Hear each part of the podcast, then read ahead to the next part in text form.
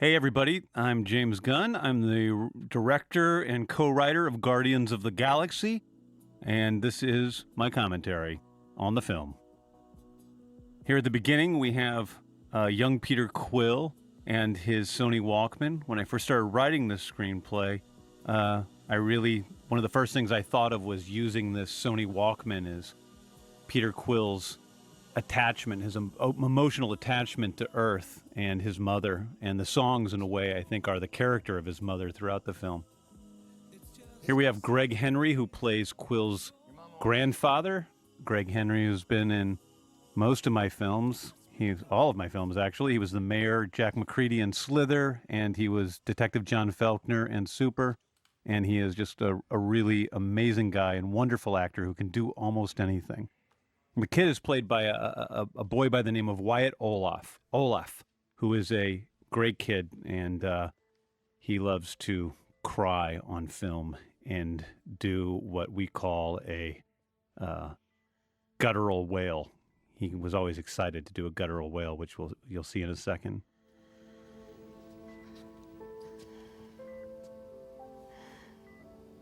Why have you been fat? Laura Haddock is the mother, and she actually had a bit role in Captain America where she played a fan who wanted his autograph, but there is no relationship that I know of. Maybe that could be her grandmother or something, but she's too young. She grew up in the 1970s. We used a little bit of digital effects to make Laura look a little bit more sickly and thin than she is in real life. Um, and it's uh, it's a pretty strange way. I think that so many people come to this movie because they want to see something fun and different and colorful, and also at the same time we like to take people by surprise and give them something different than what we expect. So when they came to see the movie, and there's this very sad scene at the beginning, um, I think it, it gives them a little bit of the heart that's in the movie. Uh, and starts us off on a rather serious path, and then we'll go into something a little bit more fun in a second. At least until your daddy. We hear uh, Meredith Quill, his mom, talk about his father is a being composed of pure light. And there'll be spoilers throughout this commentary. And of course, one of the spoilers is that Peter Quill's father is someone from outer space. In the comic books, he's J'son. I'm not real fond of the name J'son, and I'm, I'm I think that uh, the character is is probably not the same as who he is in the comic books. I know who he is, but I can't give that away because that's saved for the next movie. There's Dr. Fitzgibbon. Oh, there's the guttural wail right there. Please. There's a character named Fitzgibbon in every single one of my movies named after my good friend Larry Fitzgibbon, and that's Dr. Fitzgibbon. Is he's credited in the credits. It's hard to work in a name Fitzgibbon in a movie that's composed of almost entirely outer space scenes. Here we have him run out. He's about to uh, get abducted by a gigantic spaceship, and this gigantic spaceship is something we call an M ship. That's the type of ship it is. It's actually the exact type of ship that the Milano is a Ravager vehicle. There are two different types of M ships the larger cargo M ship, which is what the uh, Milano is, and the smaller M ship, which Rocket's Warbird at the end of the movie is. Uh, is that. Here we have the Marvel logo coming in after the opening, and that actually was an idea by Kevin Feige. Kevin Feige is the head of Marvel, and he's probably my biggest collaborator throughout this entire film, along with a bunch of other people. Um, but he's probably my, my number one collaborator on this movie.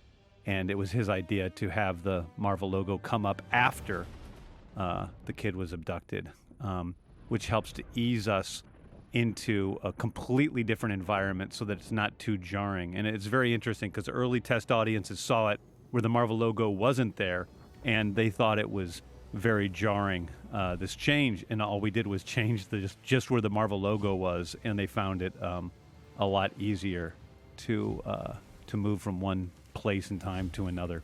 We have the names of all my friends who acted in the movie who I've become very close to. I often say that, you know, there's a lot of oddballs in this movie, and this is a movie about oddballs. And it's about oddballs who become a family, and all of us uh, became a, a, pretty close family over uh, the course of this movie. Lee Pace, for instance, who plays Ronan the Accuser, is just about the nicest guy. There's Michael Rooker. Michael Rooker has been in all of my films. He plays Yondu in this movie. He's fantastic. Karen Gillan here we have a holographic map device, which Peter Quill has. This map device was given to him by the broker.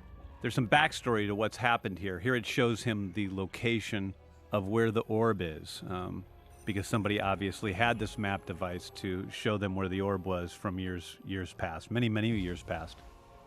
Um, the backstory that was in the script that we we cut some dialogue from the film is that this is an ancient planet, uh, Morag, that had a pretty advanced civilization many thousands of years ago. That's my dog, Dr. Wesley Von Spears, right there, who was playing with the little girl. He was a very good actor. My assistant Simon Hatt was wearing green jumpsuit uh, right behind him uh, while they were doing that.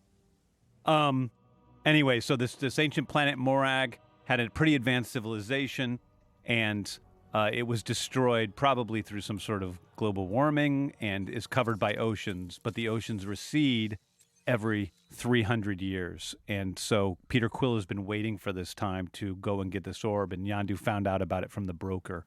And here, Peter Quill is ripping off Yondu and going to fight, find the orb. The Sony Walkman, which hooks us up back to Earth.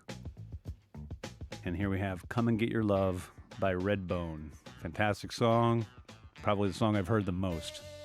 And this is the biggest tonal shift in the movie, which I think helps to give the audience a sense of the different sorts of emotions we're playing with in the movie and, and, and helps to ease them into the tonal shifts throughout the movie, which are, are a little bit more mellow than this one. These are Orloni. There are two small creatures in the movie, Orloni and Fasaki. Fasaki are the ones that lead, later eat the Orloni. Orloni are amphibious creatures that have gills but can also breathe out of water. And so they're some of the only creatures that survive the lowering of the seas of Morag. Peter Quill is going to Morag sooner than is safe, um, which is a reason why he's able to get the orb before Yondu is or before Korath is.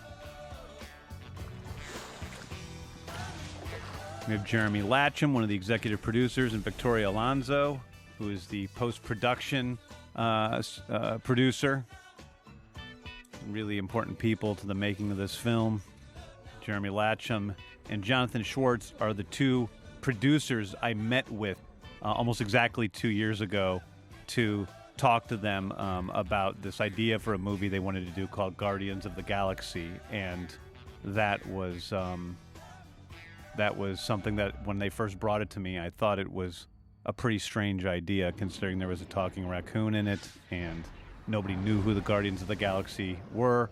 And driving home from that meeting, uh, I really didn't think I was going to do it, but all of a sudden I had this burst of inspiration of what I would do with the movie to make it my own, and I saw an opportunity there to create a movie that wasn't necessarily the same as the movies that I grew up loving, like Raiders of the Lost Ark and Empire Strikes Back, but that gave people the same sort of feelings that those movies gave to me, and to create something that was bright and colorful, a true space opera in every sense, with music, and uh, and visually, I understood where the movie was coming from with these colors and and and still retaining some of the grittiness of uh, movies of the past twenty or thirty years that have seemed to take out all the color from science fiction films. My name is Peter Quill, okay? Dude.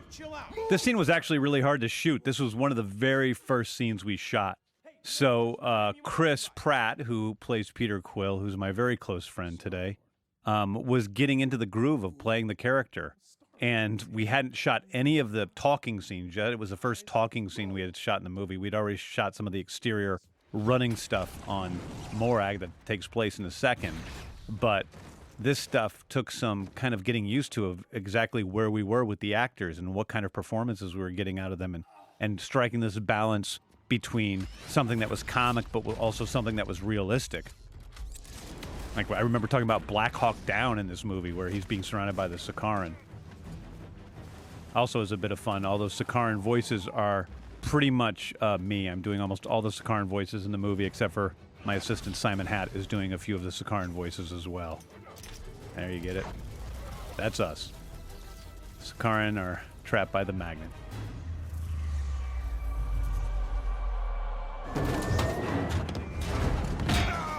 Peter Quill uh, doesn't have any superpowers, but I did say often while filming if he had a superpower, it was the fact that he was able to screw up completely and get messed up and trip and fall and then regain his composure you know, quickly to do something sort of heroic, which is what he's doing here. He's going back and forth between something really cool and something uh, really not cool because he's kind of an oaf at the same time as he's very cool.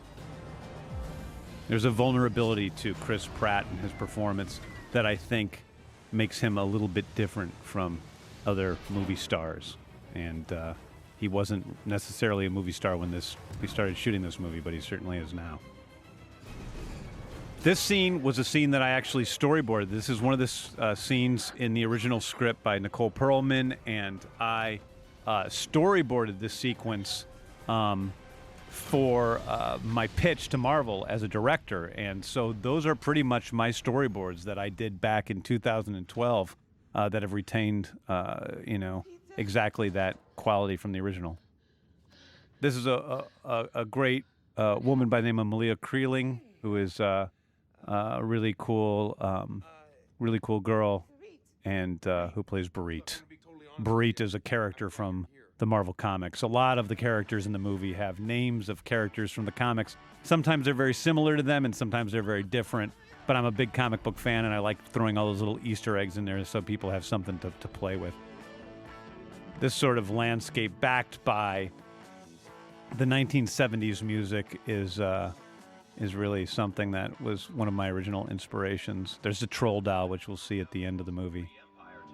Protesting the recent peace treaty signed by the Kree Emperor and Xandar's Nova Prime. Making uh, the first act of a movie like Guardians of the Galaxy is very difficult because you need to explain to the audience who all these different characters are, what their goals are, and at the same time, um, you know, explain that there are these alternate worlds and what those cultures are. And there's a bunch of gobbledygook names coming at them Yondu and Xandar and Morag and Ronan and, you know, Kree, um, Bereet.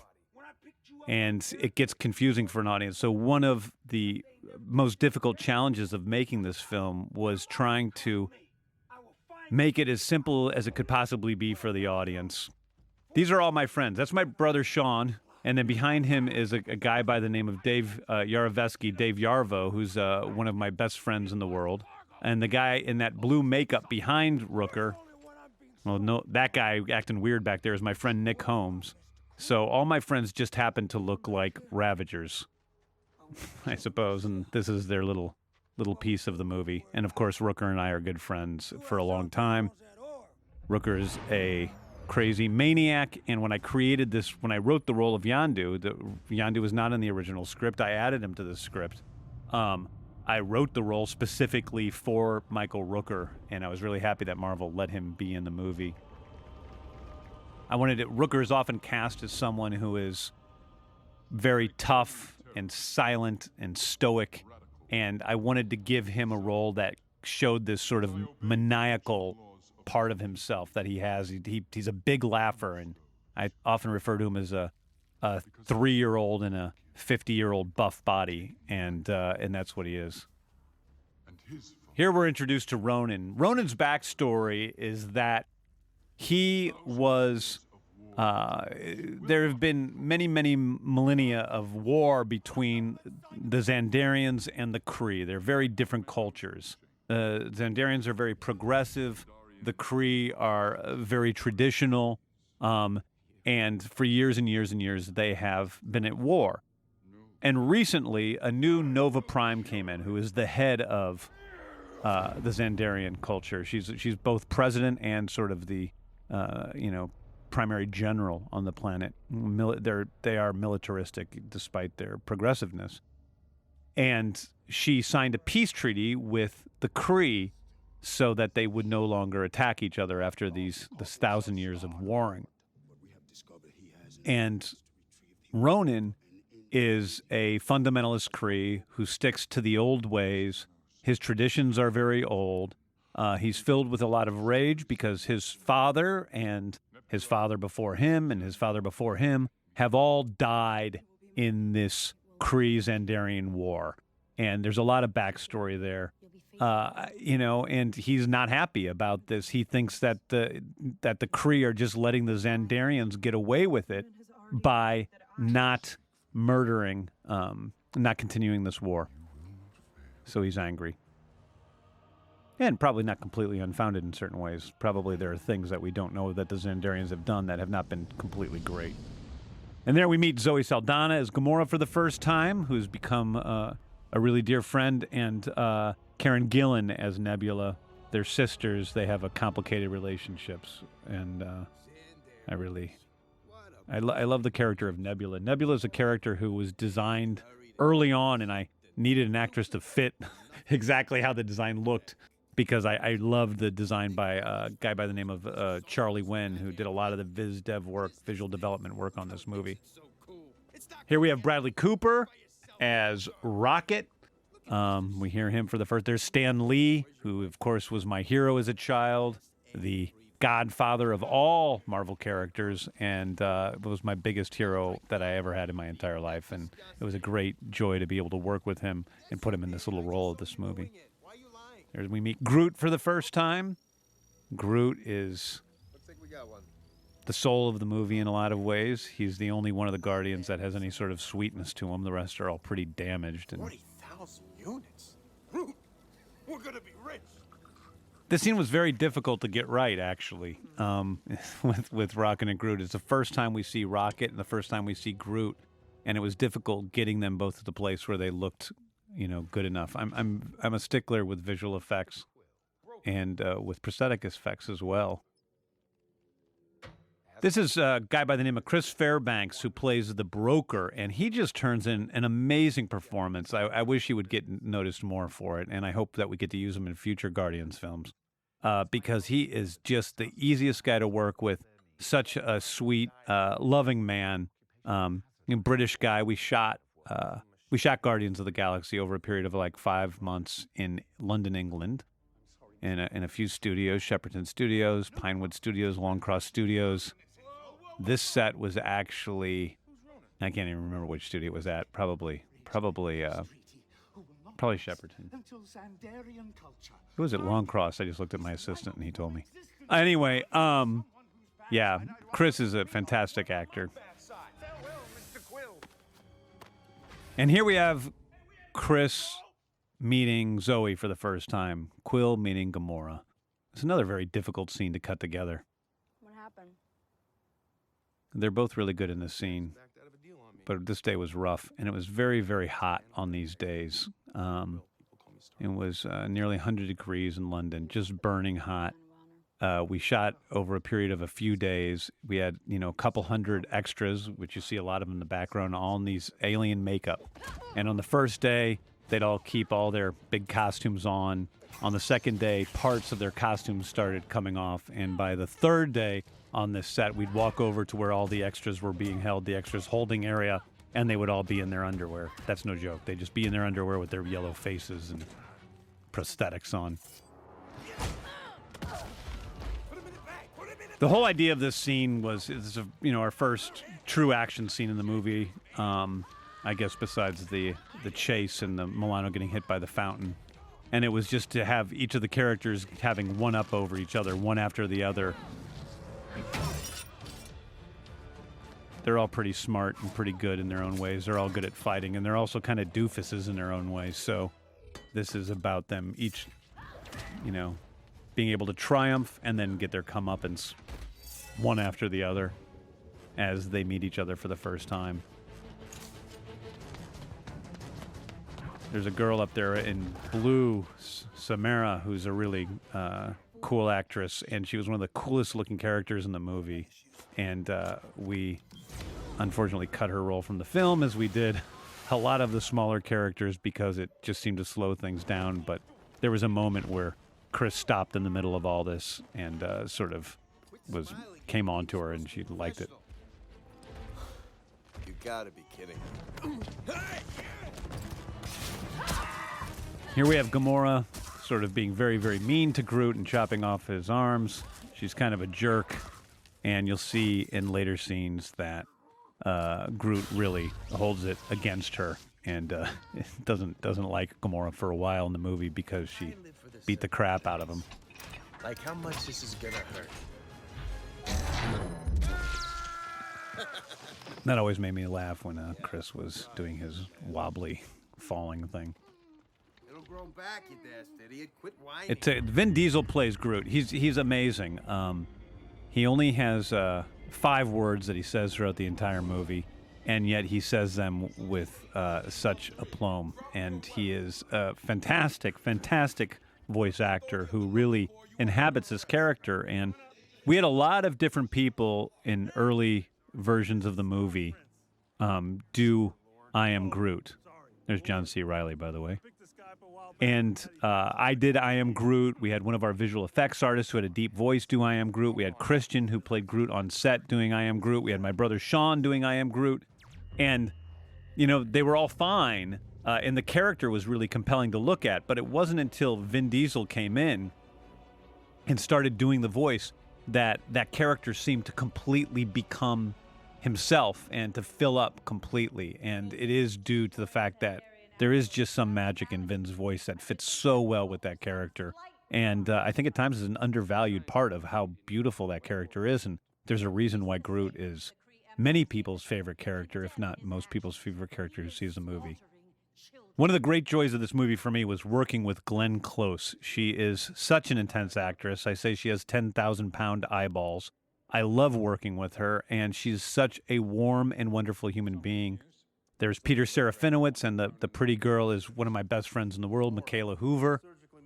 Those were fun days shooting that stuff.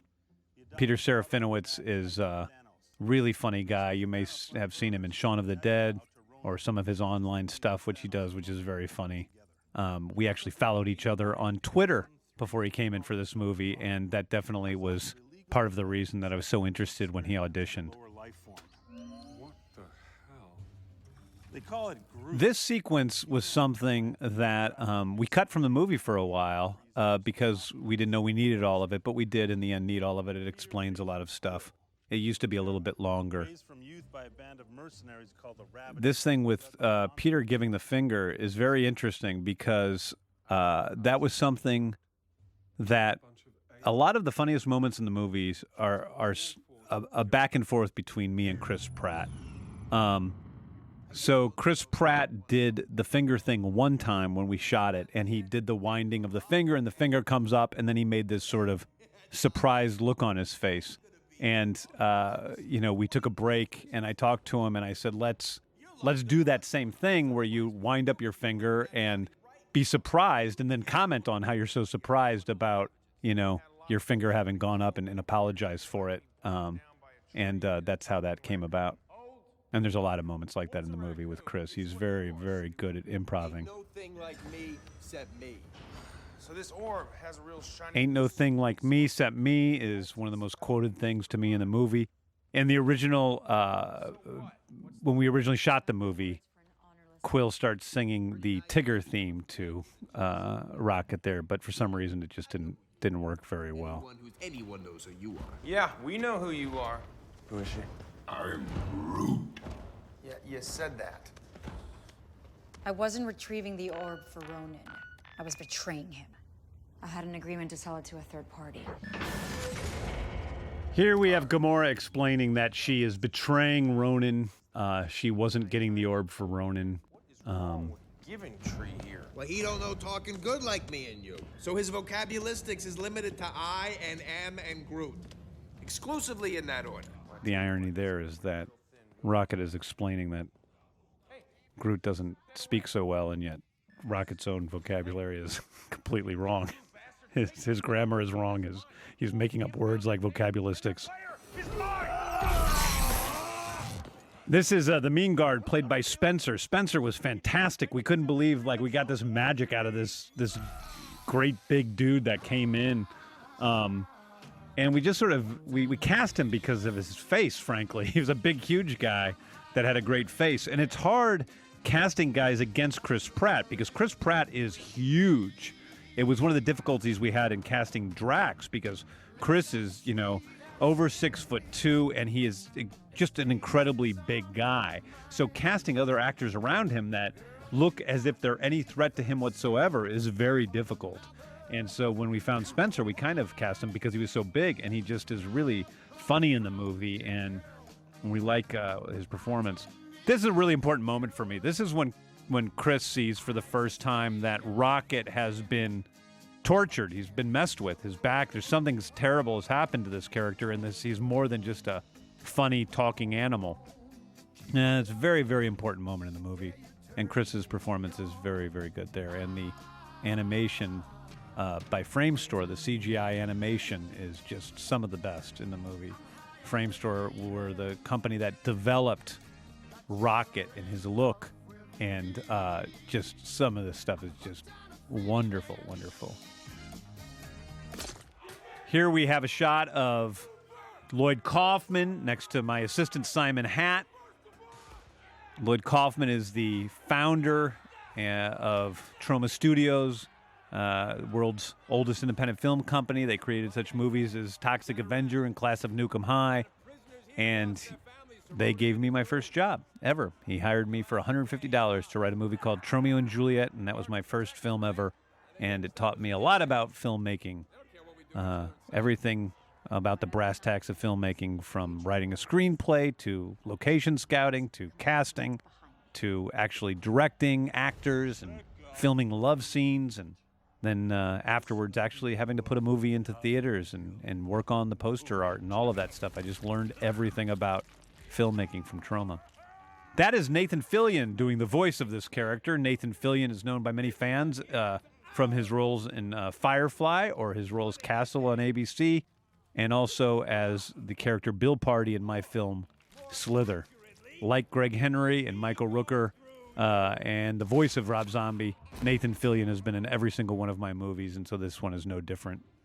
It got out very early that Nathan Fillion had a cameo in this movie, and a lot of people hoped he was Nova, which he isn't, or some other big role, which he is not. He is simply the monstrous dude. But one of the great things about casting Nathan as this monstrous dude is that he will, um, at a later time, we could potentially put him in a bigger role within the Marvel Universe where he doesn't just get his nose ripped apart by Groot and then is done.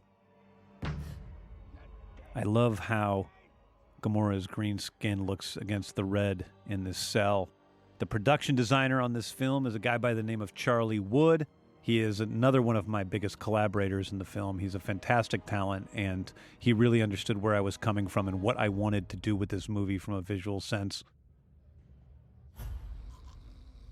This is a scene inspired by the TV show Locked Up Abroad. I noticed I'm a big fan of the TV show Locked Up Abroad, and I notice a lot of times when people are actually locked up in other countries, they uh, don't have their own cells. They actually have to sleep surrounded by a bunch of other people, which seems much worse than having your own cell to me. So I thought that would be funny for Peter Quill to have to sleep. And it is Mush Face Rocket. Uh, that is based on my dog, Dr. Wesley Von Spears, who gets mush face a lot of times when he sleeps. And it took a long, long, long time to get that visual effect shot right. And Framestore must have done, a, you know, 50 iterations of it. Here we have Dave Batista as Drax the Destroyer. And Dave is just, he came in and auditioned for the first time. And I, I couldn't believe how much he was able to do with the character. Drax is such an interesting character because he is completely humorless, but he's also very funny because of that. Uh, so there's a lot of comic timing you need. And at the same time, he is uh, such a physical presence, and he also has a lot of rawness of emotion. And Dave Batista came in and just knocked it out of the park. He's just a fantastic actor and also happens to be one of the nicest guys in the world former wrestler. When he auditioned, I had no idea who he was. I don't know anything about wrestling, so I did not know who Dave Batista was. Family to Ronan or Thanos. Zoe uh, was often having to say the name of Thanos in the movie, and for some reason, she couldn't get it straight. She kept saying Thanos or some other pronunciation. and I had to remind her before, it became like a mental block. And I had to remind her before every take how to pronounce Thanos. I don't think this is the best way to go about it.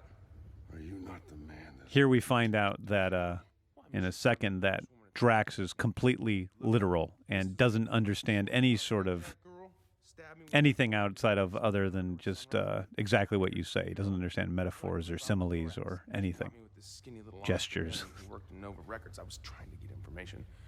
Ever see an Askavarian? Tentacles, needles for teeth. I think I'm seriously interested in that? It w- There were more Askavarian jokes in this scene that I cut from the scene, and sometimes I wonder if that was a mistake or not because uh, Rocket would be very dis- Rocket became sort of distracted by the fact that uh, Quill had slept with an Askavarian, which seems very disgusting to him. Oh no, it's a symbol. Is- And there we a go. Dave doesn't get what's going on. Slicing his throat. In all honesty, to me, this scene is where the movie really gets going. We've we've we've we've given the audience their medicine. We've we've taught them who these characters are, where they came from, what the basic planets are, what the basic, you know, who are the good guys, who are the bad guys.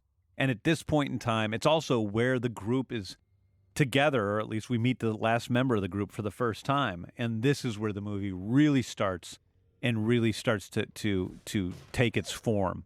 And from here on out, I'm always happy when I'm sitting in a theater with people and this scene happens, uh, because from here on out, it just is a fun ride for the audience.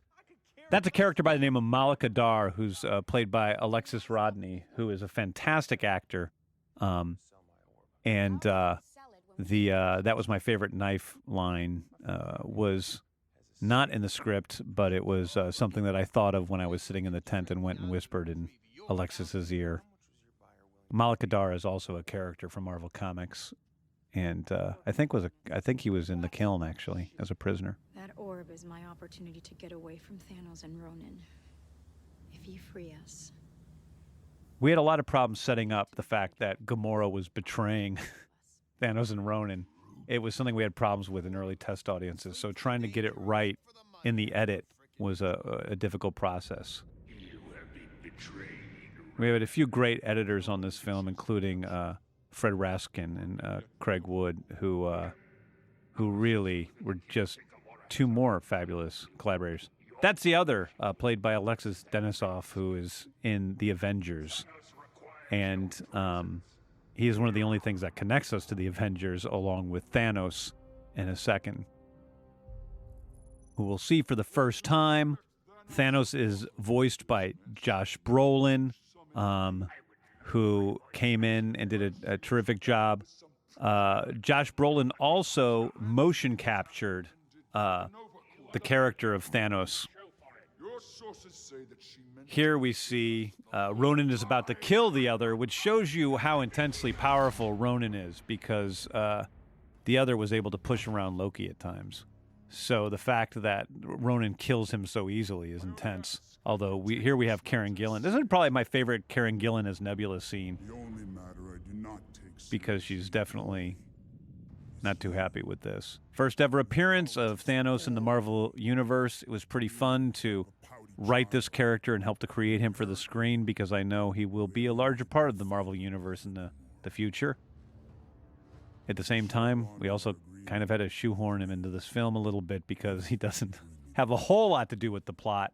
Uh, but, uh, you know, we're setting up a, a larger universe here. We're not just telling one story. Uh, and I think for the most part, you, we, we stick to our story. I love Karen right here. She's funny and sexy and This is one fight. nonchalant, and you get a lot about who Nebula is there. Let's head to the Kyln.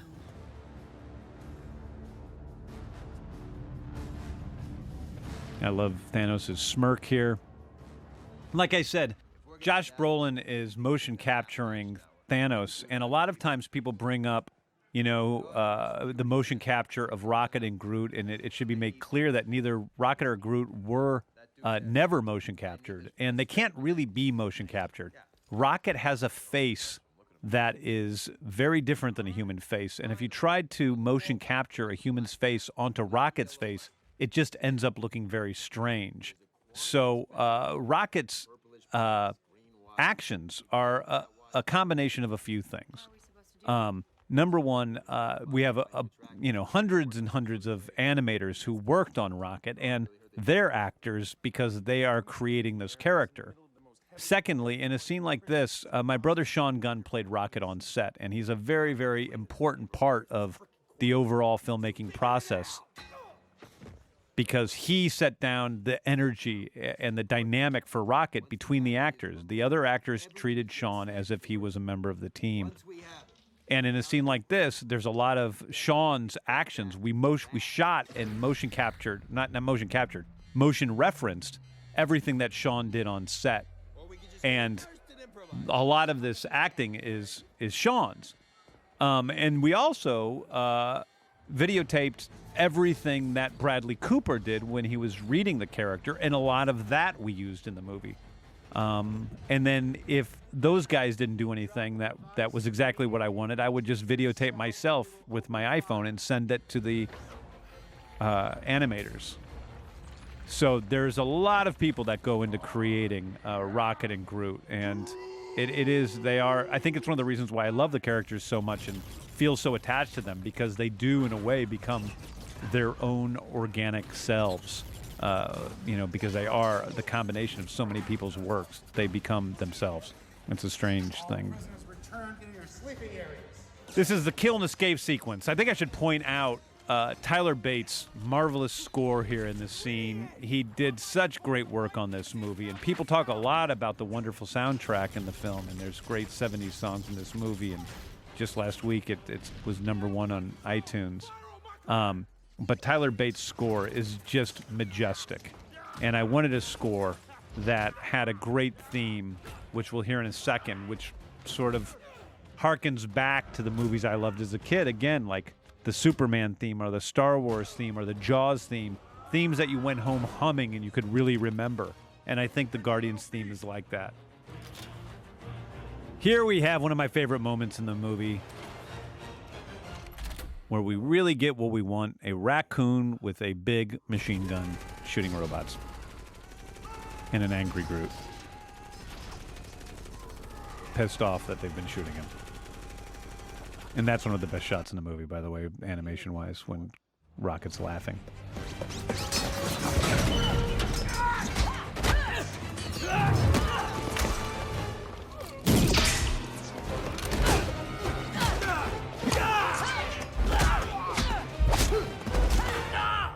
I'll need this. Good luck. It's internally wired. I'll figure something out.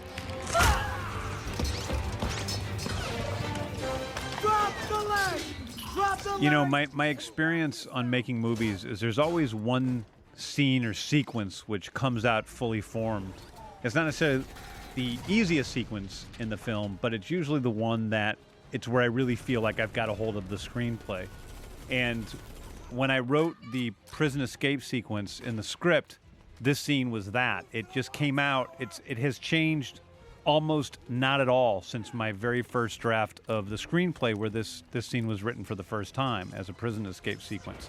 There was an escape from prison in the original script, but I, I don't think it had uh they didn't really escape. I think they somehow I can't remember what happened, but it wasn't this escape and it was none of Rocket figuring this way to get out of the movie or get out of the the uh, the Kyln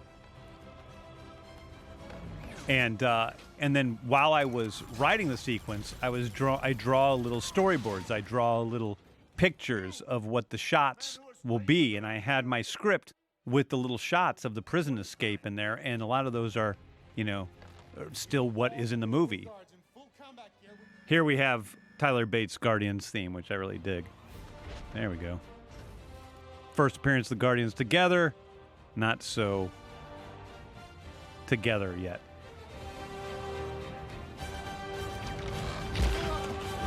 So from there, we took the little drawings that I did, and then we had a fabulous storyboard artist by the name of David Krentz come in and do actual versions of my drawings, which other people could understand, and also add his own flavor to it. David Krentz is one of the storyboard artists I, uh, you know, really liked working with the most. And he drew out the whole sequence, and then we animated the whole sequence uh, with, uh, you know, previs. And that's what the scene is. The scene really hasn't changed much from that time. It's almost exactly the same. I have a plan. Cease your yammering and relieve us from this irksome confinement. The Kyln itself is a, an amazing set. This is a huge, huge set. It's composed of over 350,000 pounds of steel. And the only way we could afford to make a, a, a set so big, it actually went all the way around. Um, was to uh, was to you know create it and then melt all the steel down and sell it back so that we could afford afford to make this set.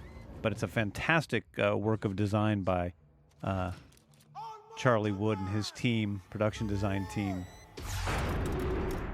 Probably only bettered for me by the Milano set, which is really probably my favorite set, most beautiful work of art in the whole movie, the interior of the Milano. This is quite delicious. Not helping. No bus wait. And here we have the moment where Rocket escapes. Definitely one of my favorite moments in the movie. Uh, spent a lot of time just perfecting this sequence to make sure it worked exactly right. Uh, and people seem to really like it. And again, this is when things are really cooking in the movie. Uh, that shot of Rocket is just one of the best Framestore of his little eyes smiling. It just it looks completely real.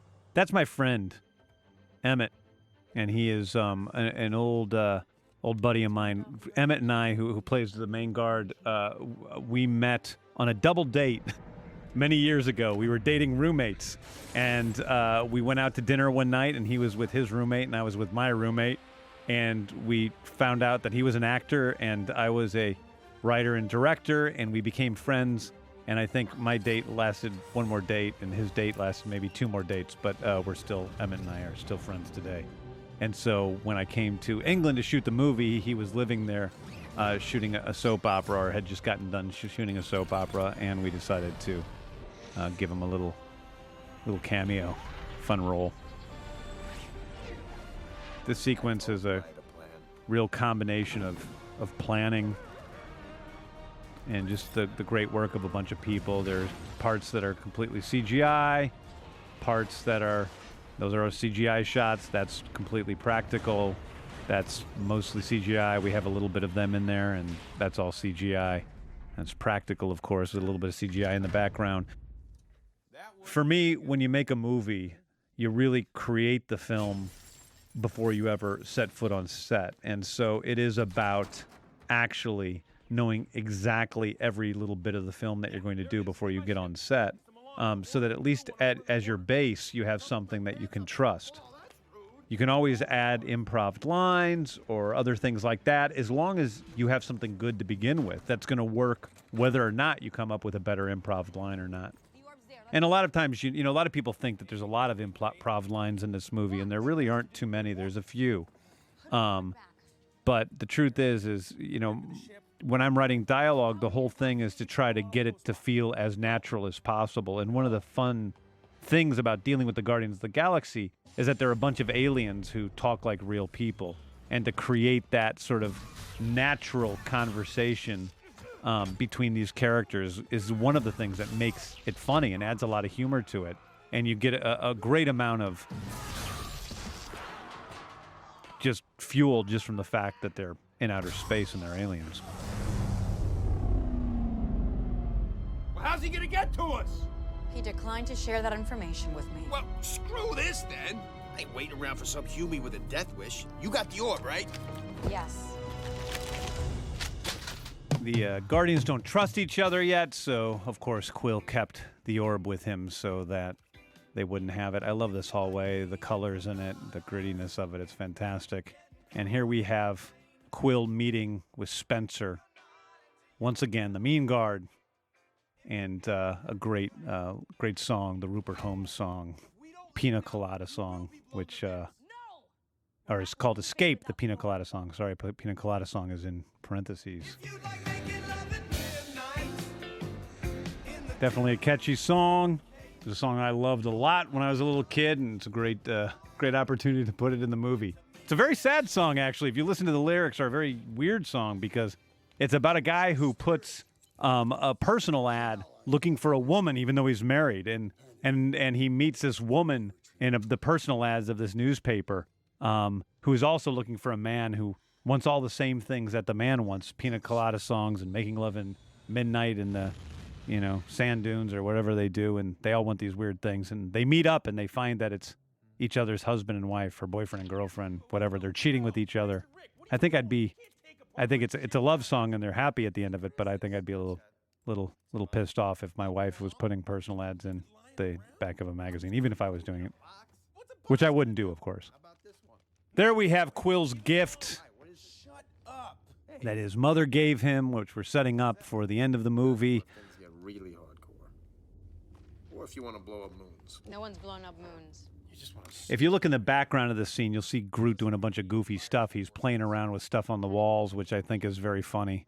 There is a whole, uh, you know, one of the, the cool things about making this movie and, you know, getting reactions to it on social networking sites like Facebook and Twitter is so many people write to me about how they've seen the movie two, three, four, five, six, seven times in a movie theater and that they have a different experience every time they see the movie because there's so much going on. There's so many different things happening. You get to see a lot of it. And you get to see a different movie every time you watch it. And that certainly was one of the things that we, we hoped would be the case when we were making this film. While we were making this movie, we all felt that we were creating something very special. Um, and we felt that we were, we were creating something very different. Um, we fell in love with the characters. We thought we were creating something different visually and we definitely did made this film with our hearts and souls and and and and tried to create something that was was different.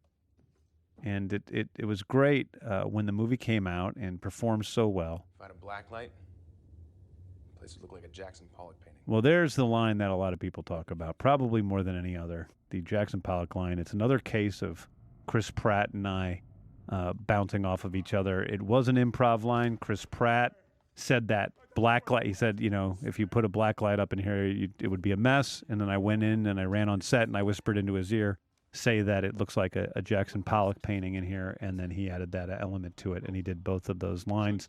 It was something that we never thought we would put in the movie because it is a little bit um, risque and we kind of did it for ourselves. But when we were in the process of testing the movie, we added I, I I said to Kevin uh, Feige, I'm like, let's let me just put that in one time and, and add it to to get a, a laugh out of it for one audience. Uh, you know, even if we take it out the next time, which we'll probably do. And we put it in the test screening, and it got the biggest laugh in the movie. And then we were trapped. We had to keep it in, which we did. Tell me what this orb is and why everybody That's my brother Sean Gunn there as Kraglin. He also played Rocket on set, as I said earlier. And here we have Michael Rooker acting like a a nut. That really is Rooker's personality. God, we have some great outtakes from this scene because that's all pretty much improv noises. And there were a lot of times when I was, I have, I have on set what I call a God mic, which is a, a microphone that I can speak out over speakers to the actors.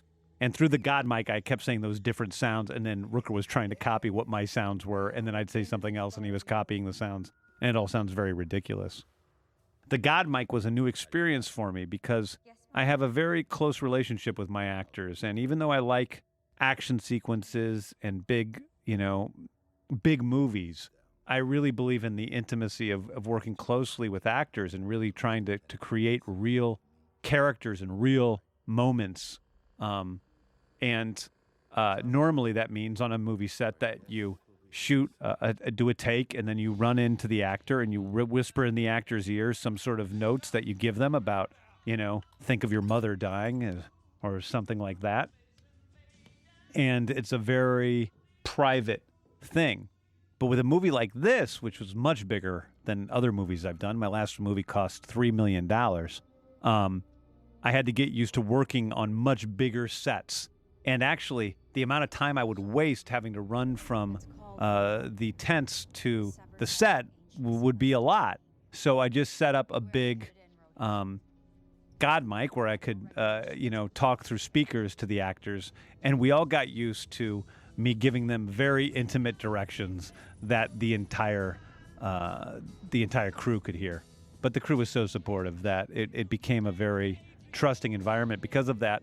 And I also thought that it, it kind of it, made the crew feel more involved in, in the making of the film and um, a, a, a, more of a closeness with the film and and it became more than just a job to so many crew members on set because they loved what they were doing and, and they felt close to you know so many so many of the people that were you know in charge.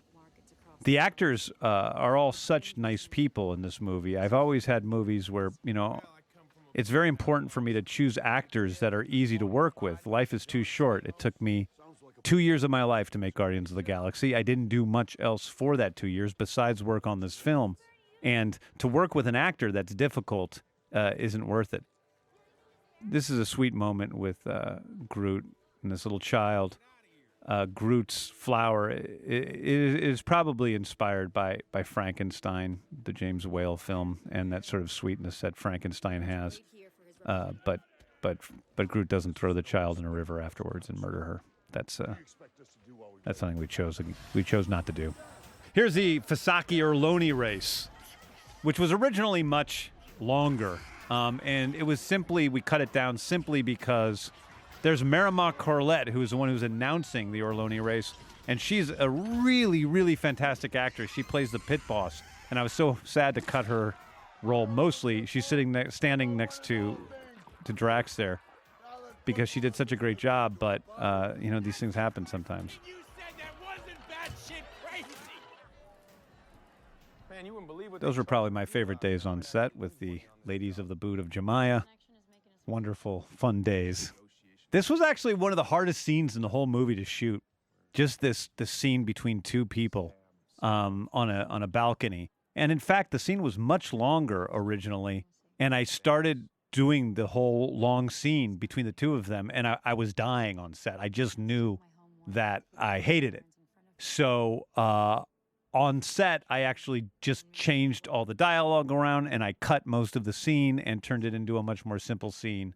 Uh, and I, I, I changed all their dialogue at the last minute, um, which was one of the, the, the wiser things I think I did on set because it would, would have been a waste and it would have all gotten cut. And I think it works much better as it is.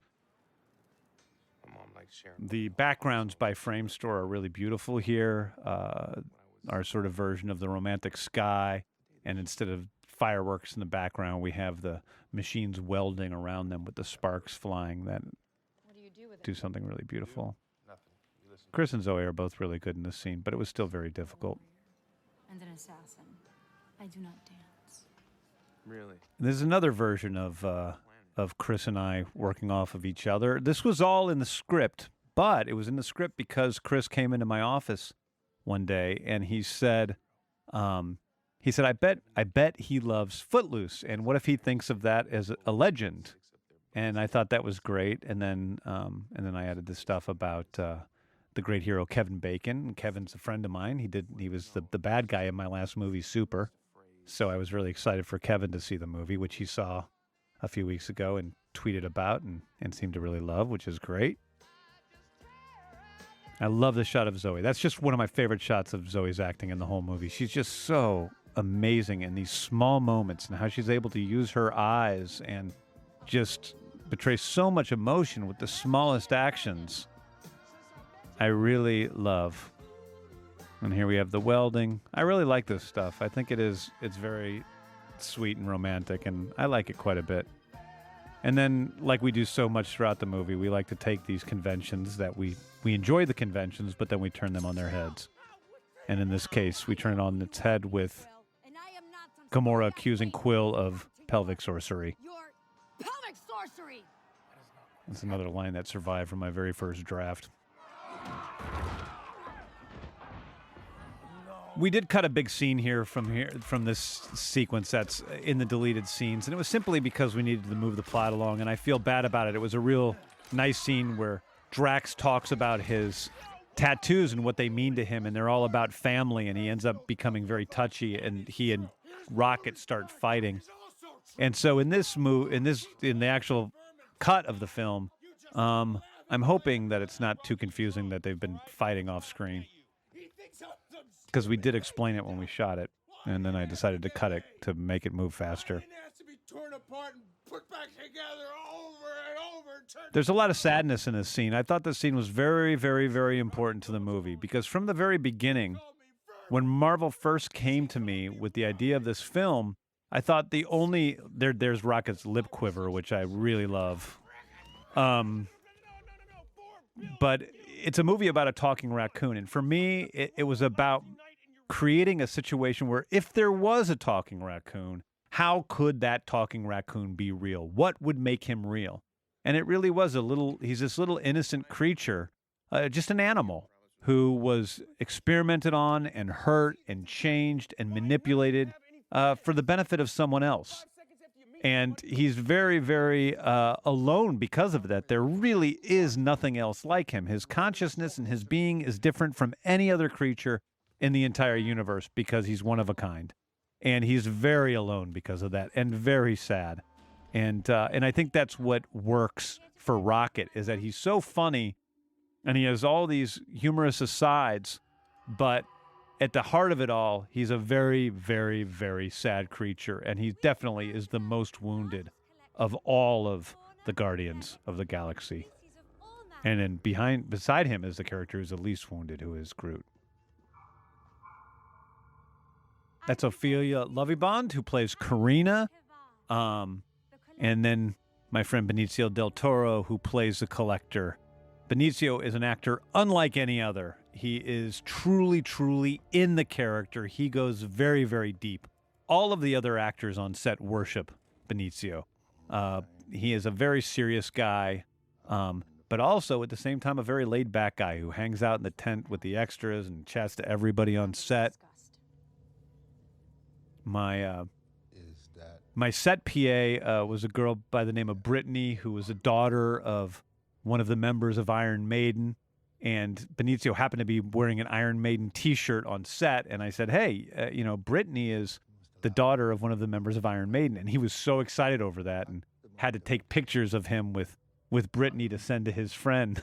So that he could, they could, he could share this great moment of meeting the daughter of one of the Iron Maiden guitarists. And she was flipped out, of course, because Benicio del Toro is wanting to take a photo with her. Let us see what you brought. This is interesting. Chris is about to drop the orb. This is totally real. This was not planned. Chris actually dropped the orb. And then he, of course, recovered it with, with humor, but he- actually dropped the orb. That was not planned at all. This is my best friend, Stevie Blackehart, uh, who Drax is about to attack. Stevie has been in a few of my movies, and he's been friends since my first film, Tromeo and Juliet. He played Benny Q. He runs a bar called the Edendale uh, Bar and Restaurant in Silver Lake, and uh, he truly is my best friend in the entire world. I like to work with actors that I care about. Um, and so whether it's Stevie or Michael Rooker or Nathan Fillion or Gregg Henry, my brother Sean, filmmaking can be a very lonely experience at times. It's a, very difficult. Uh, every thousand people coming to you at all times with questions, very, very little rest. It takes a lot of mental energy, a lot of concentration. And to have people on set that you can occasionally just walk over to and put your arm on their shoulder and be like, take a deep breath, um, makes all the difference in the world to me to just have a few close friends around me at all times. And I always pick up new close friends. You know, on this movie, you know, Chris Pratt and I became such good friends that he, you know, I had a, a home that was right next to the, the river in London. And uh, and Chris Pratt uh, came out and visited one day, and he liked it so much that he rented the home next to me. And my brother Sean lived with me, so we'd have a lot of late nights hanging out on the deck with me and Chris and my brother Sean, and and Rooker would often come over, and that would be sort of our crew while we were making the film. My assistant Simon. Carina, even though she has been warned that this thing kills you, uh, I guess is hopeful that it, she could use it to kill the collector. And I think in a way she's probably committing suicide. She'd rather she'd rather be dead and kill collector than be living and be a slave. Oh, I forgot to talk about all the cool stuff in the background of the collector sequence. Like the worms from Slither and Howard the Duck is back there when we first walk in. And just all sorts of neat stuff in the background.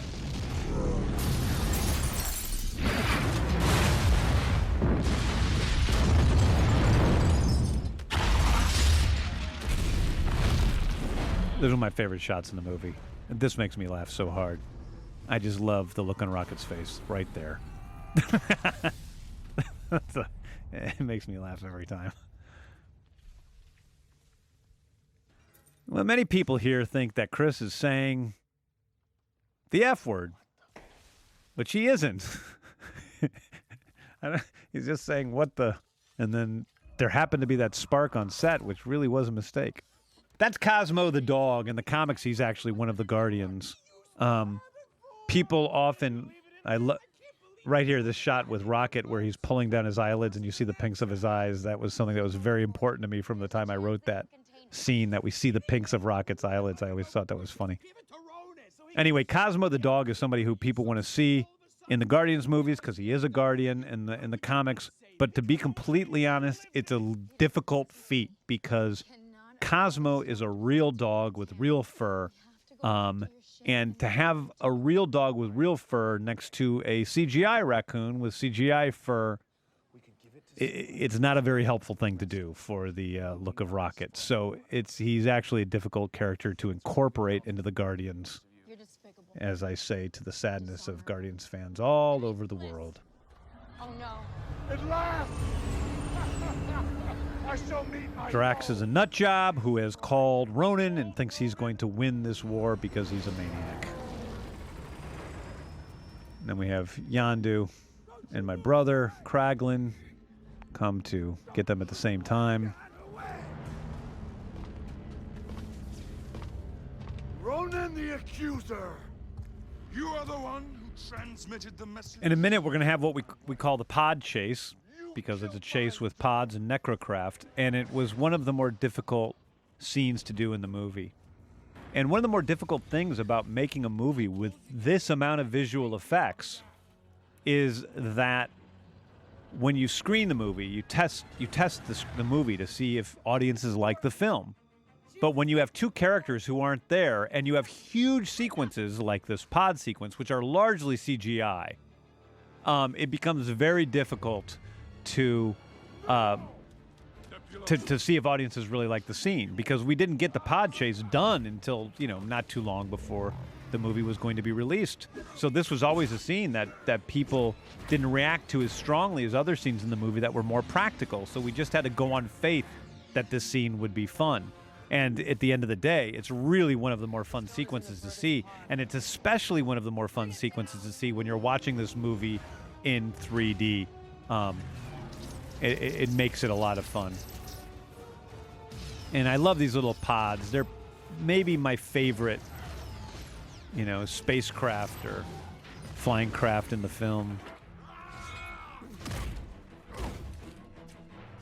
We looked at a lot of different references for our flying scenes in the movie. Everything from, uh, you know, Star Wars to Top Gun to the right stuff. And we wanted to create our, our own sort of flight scenes.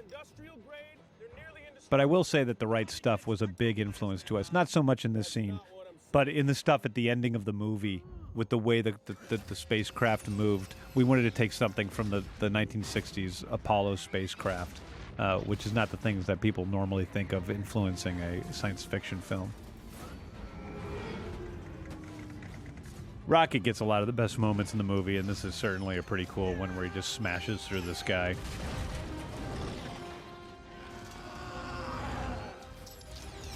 Those bad guys in the movie are Sakaaran. We get to see their faces later in the movie. They're pretty disgusting looking. They're a mix of practical and digital effects. I like to, as much as possible in movies, I like to mix practical and digital effects because it makes it much more difficult for audiences to know what is real and what is not. That shot there is, this shot is is very largely practical, believe it or not. You know, um, and then a lot of these shots, that's that's practical. That the inside of that spacecraft is real. Chris is in a real uh, pod that he's driving. That's real. You know, so a lot of this stuff is very, very real. And when you mix it in with something that's digital, like that shot's 100% digital, and that's both, uh, it becomes more difficult to tell what's real and what's not.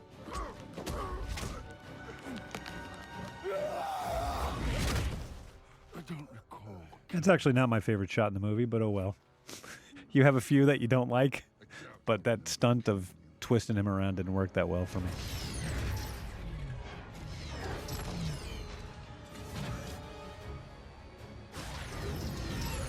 Again, I gotta really praise Karen Gillan. She's she's such a great actress, and you do get a lot of emotions that are happening. And and for me, Nebula's not. She's a pretty bad character, and she's definitely a sadistic character who enjoys the pain of others. but I don't know if she's 100% evil. Ronan is pretty close to 100% evil.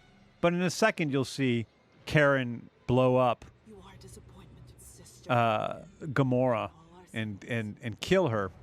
Or she thinks she kills her, and you'll see the look on her face, and it's it's really it's it's it's a it's she has mixed feelings about it, and it's one of the one of the nicer shots in the in the movie.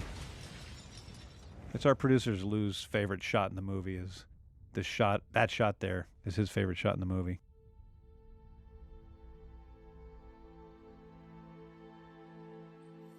Throughout this sequence, we have another great musical piece by Tyler Bates, and um, one of the things that I do uh, that other directors normally don't do, although I, I will say I originally got the idea from Sergio Leone and Ennio Morricone, who worked together on great spaghetti westerns, uh, such as uh, For a Few Dollars More, Good, the Bad, and the Ugly, uh, Duck You Sucker, Once Upon a Time in the West, which is my favorite. And Tyler wrote big pieces of music before we ever shot the film so that I could actually shoot the scenes to those pieces of music. I think that in filmmaking, music is a uh, just a vastly underrated part of the puzzle. People think a lot about the visuals and they often you know make entire films and cut them together and finish them and then give them to a composer and say, "Hey, go write some music for this," and expect those composers to do great work. But with me, I really think the music is an important part of fueling the film. And if you write the music first, um, you can create whole sequences around that music and really do something wonderful with it. And that's what this music is here. It drives a scene. And we play some of the music on set so that the cameras can move to the music and the actors can move to the music and they know exactly what to expect and they instantly get the tone of the scene. For instance, in this scene, if you didn't ever hear the music, you might think that the scene is, is going to be played more like an action sequence or uh, in a different way than it's played, but it's actually a very emotional sequence. This is a scene in which Peter Quill is actively sacrificing his life. He's going to die if he saves Gamora. I want to talk for a second, too, about the science of this scene because there were a lot of things when we were doing test screenings, people came and said that Peter Quill would die in this situation. And scientifically, that's that's not true. Uh, people actually could survive in space in the proper conditions for short amount of times. Um, a without having their skin covered, or you know, while having their skin exposed, and B if you emptied the the air from your lungs uh, for a very short while uh, out in space, you could survive. Uh, you know, the myths that people either burst into flames or explode as they do in Total Recall are just completely not true. Um, and we uh, consulted with a NASA scientist throughout the entire creation of this movie to make sure that, although it is a space opera and fun is the most important thing, that we could adhere to the laws of science wherever possible. Now, you may ask why they're clean here, and the reason they're clean is uh, because there's a, a regenerative system they go through when they go through the intake into the a collector. My assistant's smiling and laughing at me right now, but that's what I say. I was going to have them come out in all this goo, but I think we were near the end of the shoot by this time, and the last thing we wanted was two actors covered in goo for half a day when we were trying to rush and get all of our sequences done. Chris is great in this scene because he has to be very funny at the same time he's getting tears in his eyes and he's really getting emotionally touched. And he's so good in that scene, and, and so is Zoe.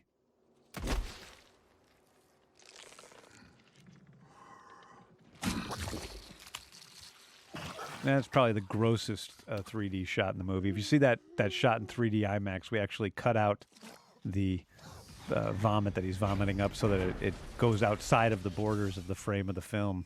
And it's a very interesting experience. It makes it feel like it's going right in your face. They're all idiots. Quill just got himself captured. None of this ever would have happened if you didn't try to single-handedly take on a freaking army. Here we have Dave really do some great work, and you can see the rawness of his personality, and then he's really in the moment in the scene. these days were so hard for Dave because it was actually very cold on these days. He was freezing cold. He had to walk around shirtless. We had to cover him in goo. He was getting over a, a, pretty bad sickness.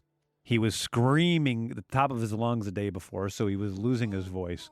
And then he has to do this this you know scene, which is the emotional center of his character, and then be mocked by this little raccoon. But I love again we have some fantastic uh, CGI work by Rocket in this scene where he's really just a fantastic actor, and that's uh, that's that's that's due to Framestore. Bradley's great in the scene. His voice is great. My brother Sean was magnificent on set. I have to say this was some of his best acting in the entire movie uh, this day, and and Dave uh, relied heavily on my brother Sean to create a lot of the dynamics between Drax and Rocket. And it's interesting. Drax and Rocket have a very special relationship in this movie, and I don't know why. That is uh, part of it is because of their moment at the ending, but I I like the dynamics between the two of them. Groot takes a leadership role here.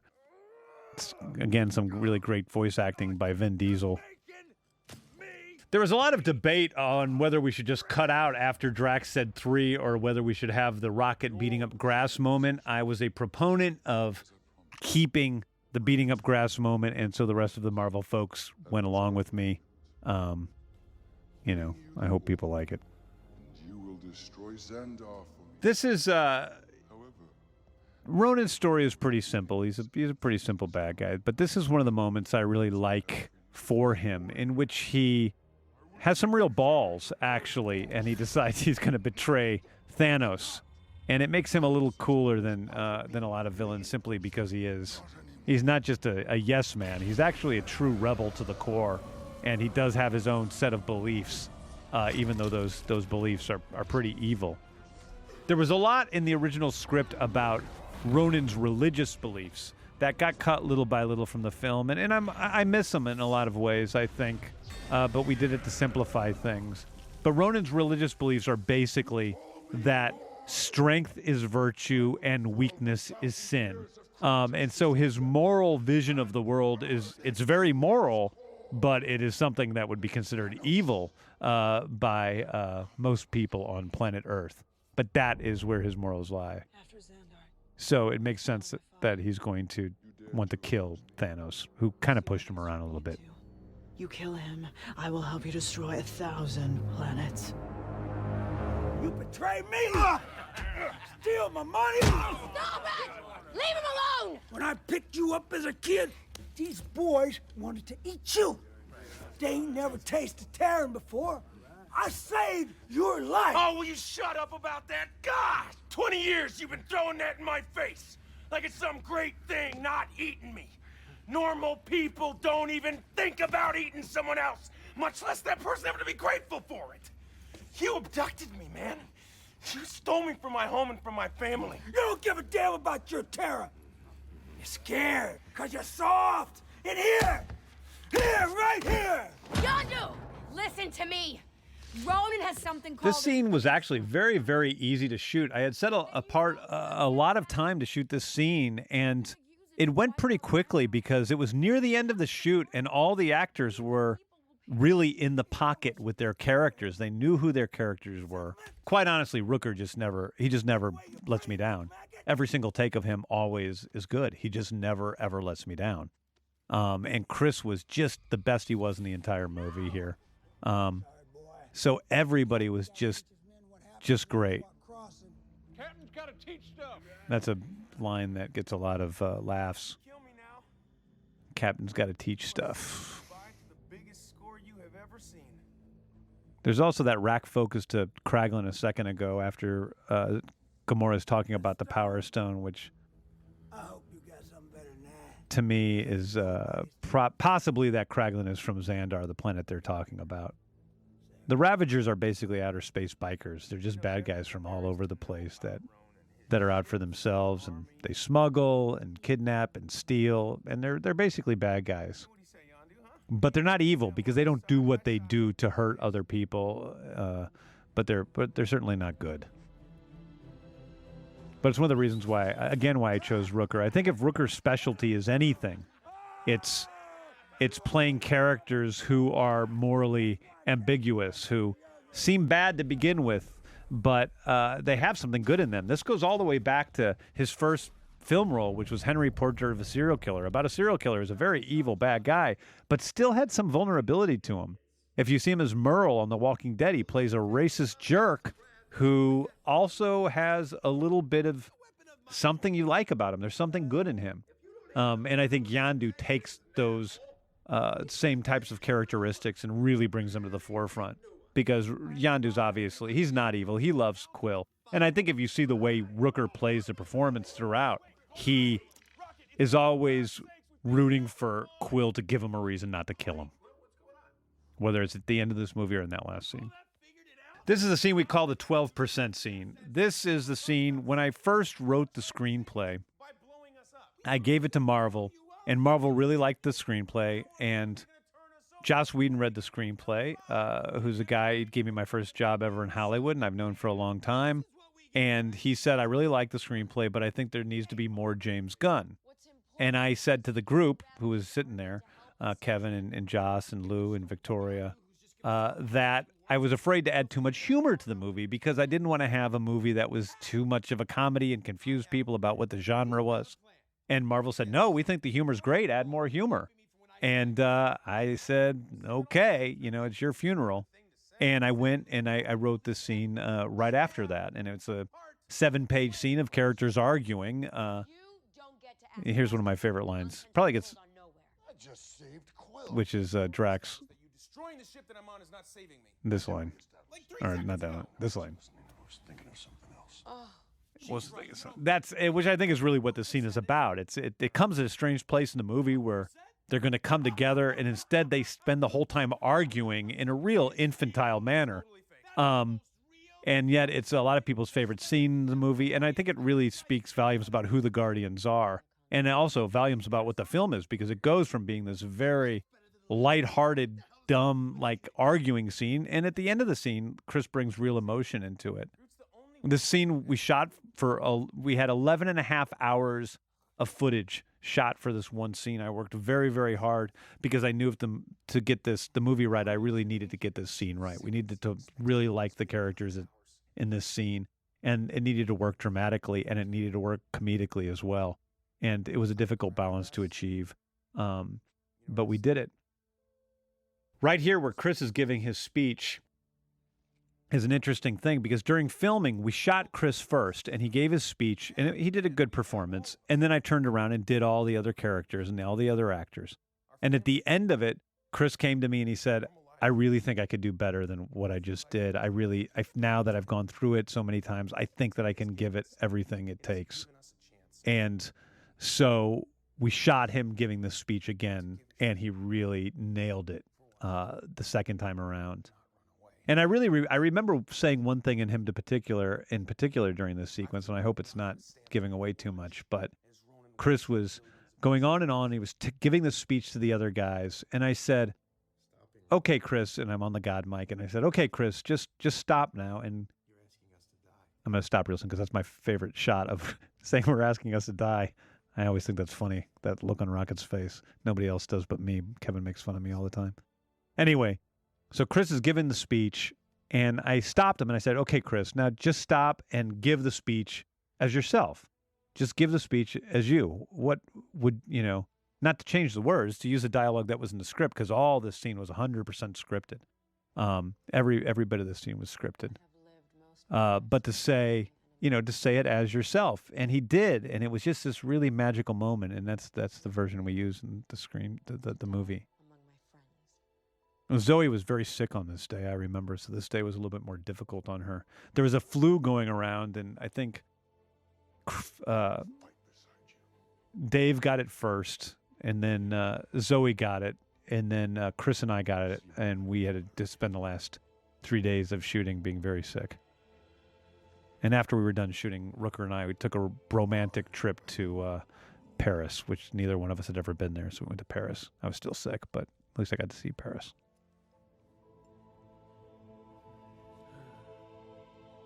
Oh, I'm wrong. There is uh, one bit of the scene that is improv that was not in the screenplay, and that is the jackasses line coming up, which was improved by my brother Sean.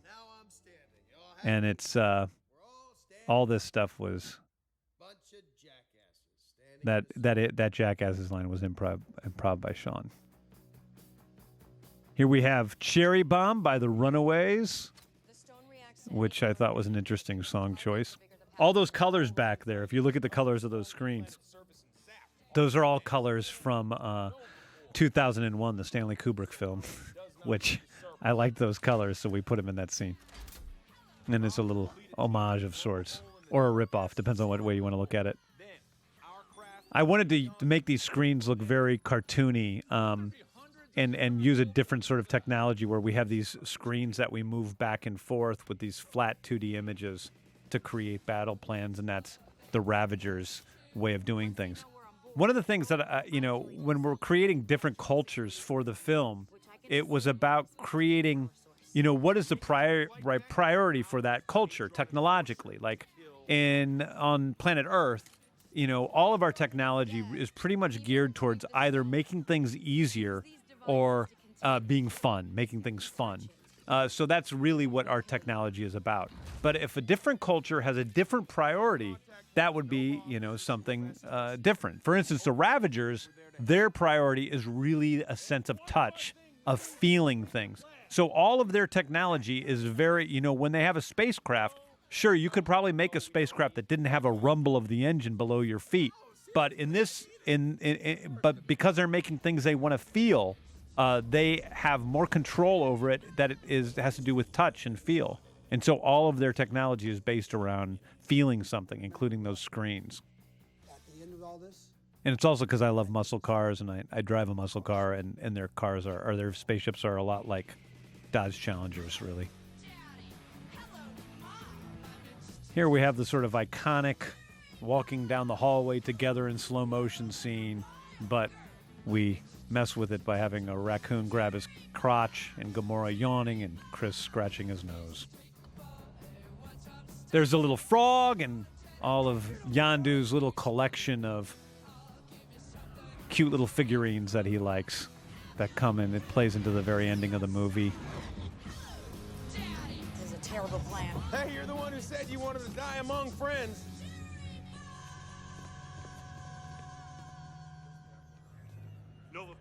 And then we have the technology of the Xandarians, which is much different. It's much more uh, advanced in certain ways. Um, I really wanted to create holograms that were not completely like you know that that just looked pretty much pretty much like the real thing, if that makes sense. He says that he's an a-hole, but he's not, and I'm quoting him here. There's a great line by Peter Serafinowicz where uh, John C. Reilly said he says he's an a hole, and Peter Serafinowicz turns to Naomi, the girl that's standing next to him, and says, asshole, explaining to her what he's saying. Uh, that we cut from the movie, and, and every time I watch the scene, I, I, I mildly regret having cut that moment, um, and wish it was still in the movie. Ronan's ship is the Dark Aster. It's miles and miles across. With the Dark Aster, I really wanted to create something that felt very heavy. Like there's there's nothing about that thing that should be able to fly.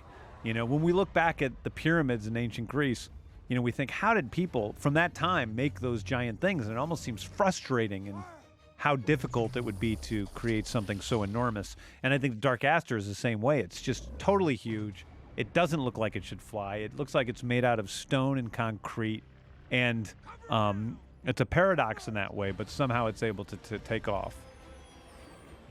Here we have the Guardians theme again, which I, as stated before, really love. We actually had a really hard time coming to the Guardians theme. Tyler wrote a lot of different versions of the Guardians theme. I really wanted something really thematic. And he would send me little things he had written that sounded like they were performed on a Casio tone. And he'd send them to me on my, my iPhone and I would I would listen to them and uh, and kind of strike them down. And then he sent me this theme for something else, and it was a very very simple little theme, and it wasn't even for the Guardians theme. But I, I heard it and I was like, oh my God, that's it, that's it, that's the Guardians theme. And I took his little Casio tone version and put it over uh, the scene in the Kyln when the the Guardians first appear together, and it just sounded perfect. Um, and uh, and I, I I told Tyler, and then he developed it further to make it what it is today. Here we have my brother being a hard ass. Again, a lot of these these fight scenes, they're fighting in date. These are much more like um, aerial battles than they are like spaceship fighting scenes. These are not spaceships. They're much more. They are spaceships, but they're much. Uh, we wanted. They're in at Earth's atmosphere, or not in Xandar's atmosphere. So they have a different feel to the battle sequences. That's actually a little bit more like Top Gun or The Right Stuff, or has elements of those types of movies more so than say space movies that you're familiar with. And I wanted it to, to be very chaotic and difficult. It seems overwhelming.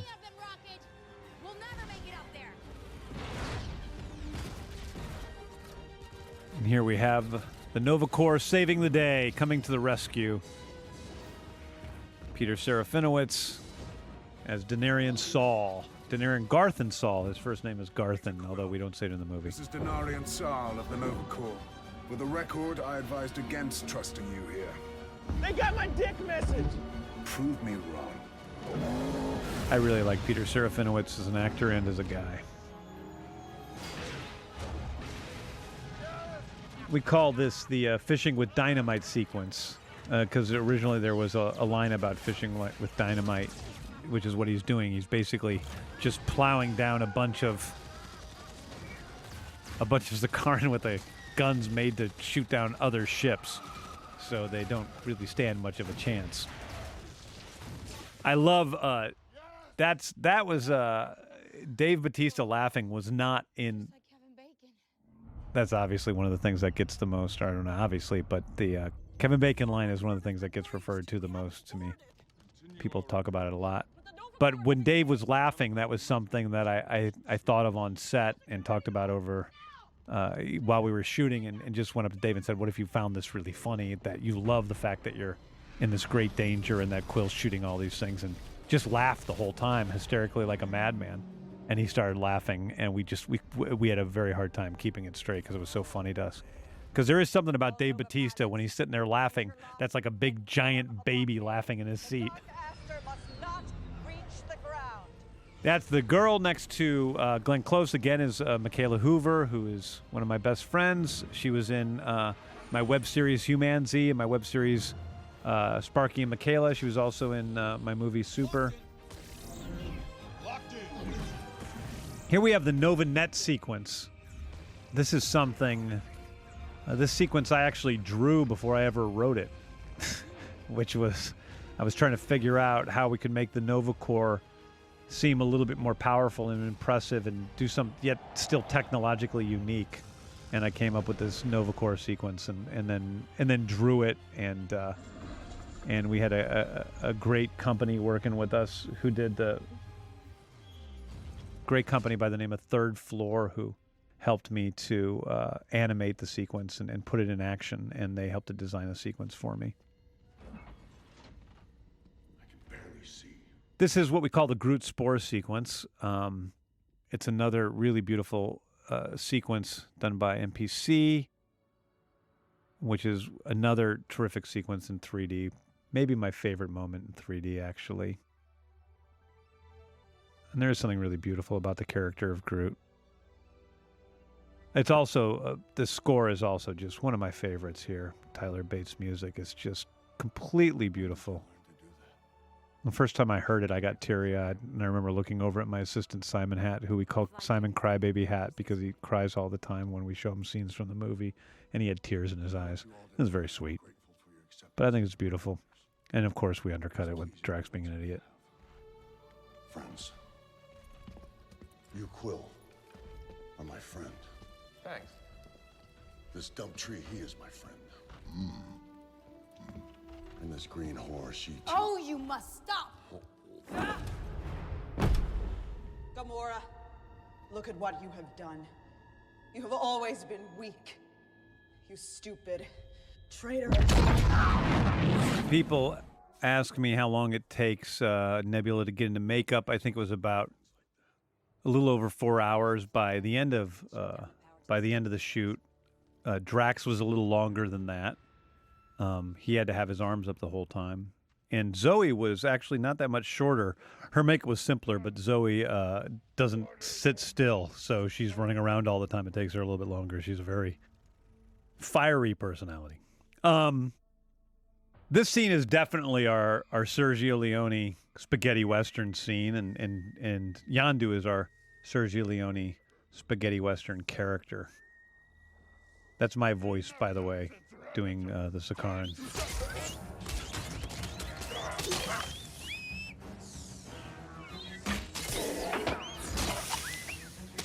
Yeah, I like the scene a lot.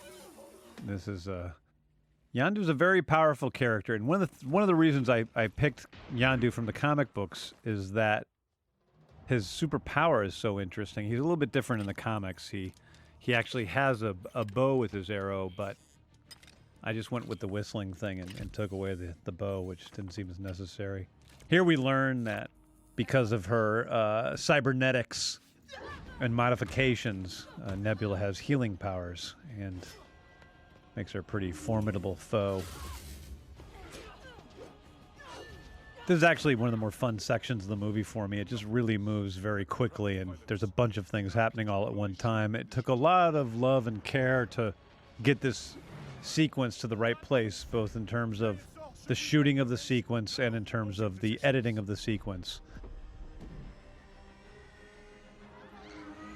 Here we have the suicide bombers, the Sakaaran, who obviously love Ronan and are willing to do anything for him. That's Bereet, actually, from the beginning of the movie, saving that young girl, which a lot of people miss. And coming up, we have that girl, little girl, and her mom. That's actually, we learned at the end of the movie, that's Rhomann Dey, John C. Reilly's wife and daughter. They have big eyes. Rocket's doing something heroic. Take care of the people down here. Can't believe I'm taking orders from a hamster. People have brought up the fact that there probably are not hamsters in outer space. And here's how that works. If you look closely in the mugshot scene, there is a translator in Peter Quill's neck, um, which means that all of the characters are not necessarily speaking English, but they are able to have a common tongue because they have implant, they have uh, uh, uh, translators implanted in them. So whatever is a hamster-like creature is probably what Denarian Saal is talking about there. Also, it was funny, so I kept it in the movie. I really like this shot. Everybody shoot them before they hit the ground. This is uh, definitely inspired by Space Invaders and was described as Space Invaders in the script, where the characters are all shooting down the aliens before they approach the planet.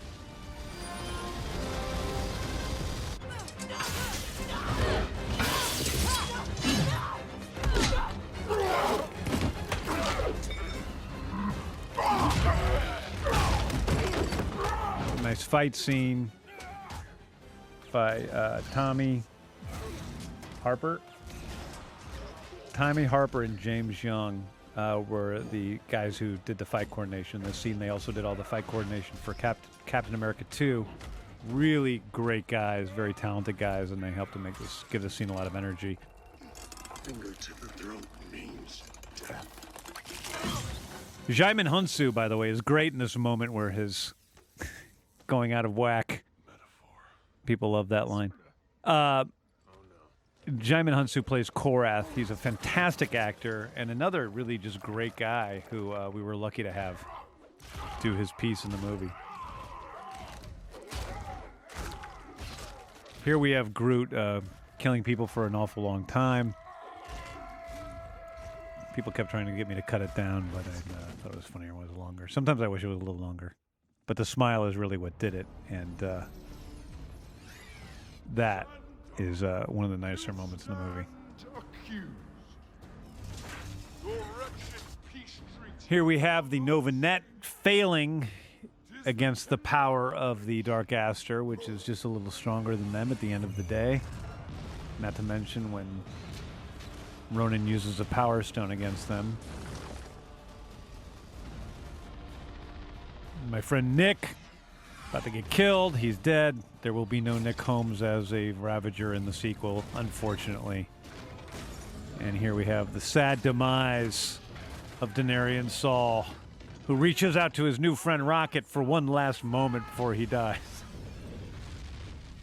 they have a fantastic relationship that they've been talking over the intercom for a few minutes. Anyway, I really like how this looks. I think it's a beautiful moment.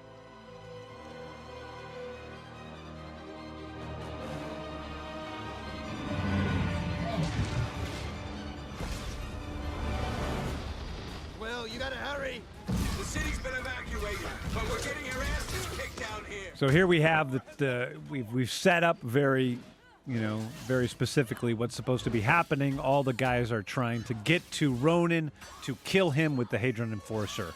Uh, that's what we believe is is going to happen, and that's the goal of our team. I love this uh, seeing Zoe Skeleton. Here we have Nebula's. It's not her demise, but her escape. Nebula has a strange out in this movie where she just sort of decides to leave, um, which I like. She says, "I know you're both crazy." There, chops off her own hand, which makes her pretty hardcore. That's my friend Dave Yarvo is a Ravager who she throws out. Yarvo's we call that scream the Yarvo. We use it earlier in the movie as well. And here are the guys getting closer to their goal. They face Ronan.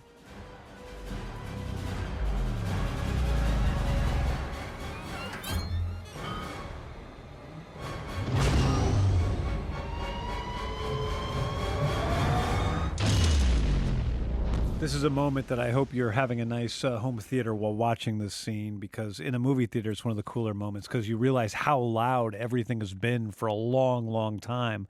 And then suddenly things get really quiet. And is nothing has worked at all like it's supposed to. I think it's a fun thing to do in movies is we set up a goal for our characters, our goals, there's our characters fulfill that goal, and then it just doesn't work at all as expected.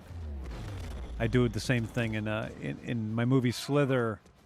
There's a grenade that the lead character gets that is supposed to blow up. Uh, they work spend a lot of time getting this grenade, and then it just doesn't work. Goes off in a swimming pool, and this is the same sort of moment in this movie.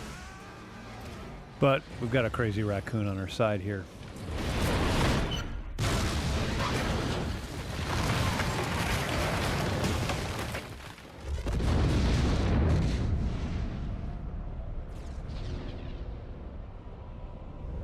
One of the difficulties, of course, with this movie was I really wanted to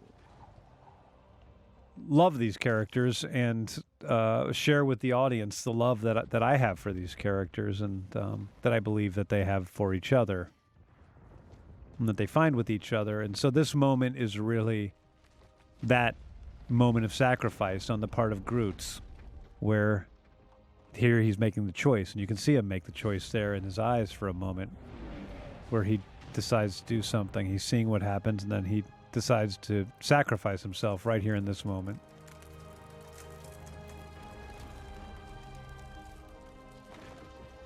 And it really is uh, one of my favorite moments in the movie. And again, another. Uh, this is the Groot Spore theme, just played a little bit more grandly.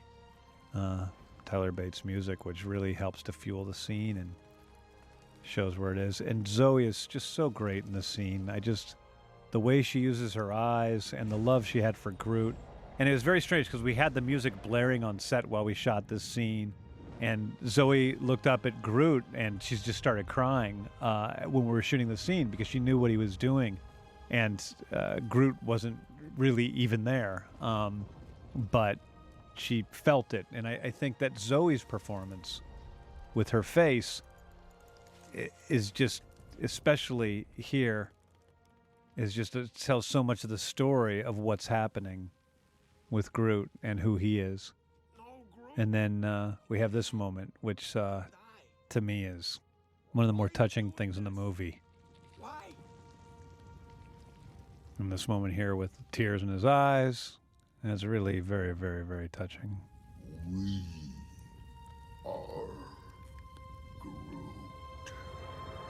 When I first uh, was working on the screenplay, I came up with the "We Are Groot" line, which was going to be. It was a completely different situation in which Groot was going to go up and give this speech where he was going to say "We are Groot" at the end of the movie or near the end of the movie, uh, and instead uh, this moment happened. Um, and uh, and created what we call the Groot cocoon, which is what he he uses to save those guys. Uh, and the Groot cocoon sequence uh, became uh, the We Are Groot sequence. Here we have uh, "Ooh Child" by the Five Stairsteps, um, which is of course just a wonderful song. Uh, but you know, in this movie, we use some songs as they were intended, and some songs such as "Fooled Around and Fell in Love" that plays on the balcony, uh, and it, it it really is saying what's happening. You know, Quill fooled around and fell in love with Gamora in a way, and here we have uh, the movie. The song plays almost ironically because it certainly doesn't things like seem like things are going to get brighter. It seems pretty dark and and awful. Uh, we have the uh, citizens coming out. There's the broker who has changed a little bit since the beginning of the movie. And then we have this uh, another great piece of music here with Tyler Bates coming over as Ronan is totally fine. There's a lot of question here when Rocket runs at Ronan whether he is running at Ronan to actually try to hurt him or if he is actually trying to get Ronan to move him over to this spot where he knows that they have a chance to do something else. Here, the characters look from one to the next. The time has come to rejoice and renounce your paltry gods. And then we have one of uh, what often people talk to me about is one of the riskier moves in the movie where Peter Quill begins to sing and dance. And it was risky, uh, and the reason it was risky is because it was in the screenplay, and it was it was funny in the screenplay, but never great, just kind of funny. But I really felt like if Chris could do a great performance in the scene, that the scene would be great. And this is truly the magic of Chris Pratt, because we just gave him full rein, and he went and took it, and we kept throwing stuff at him, and he kept taking that, and uh, he added this little bit, tossing it to Gamora, and then Gamora shaking her head. And it really is just Chris Pratt that it's really, truly a shining moment in the movie in a lot of ways because that is, uh, if Chris Pratt didn't work in the scene, the scene wouldn't work. Other scenes in the movie, um, you know, you can kind of fake your way through, but that one you can't. This is a piece of music we call Black Tears, and it was called again. This was music that we played on set while we were shooting this entire sequence, sometimes with a Phantom camera at extremely high frame rates.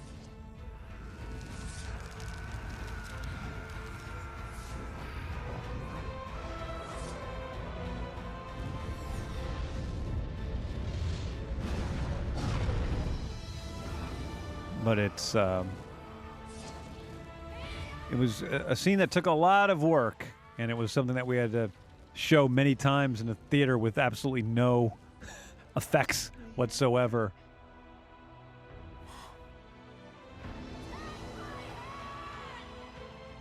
And here we have sort of really what the center of the movie is about. At the be- at the center of Guardians of the Galaxy, uh, it is about a story of a son's love for his mother and a, and a mother's love for her son. It's a mother-son story at the center of it all, and this is the moment where Peter Quill accepts that his mother loves him and, and takes her hand and has a, a shift in within himself.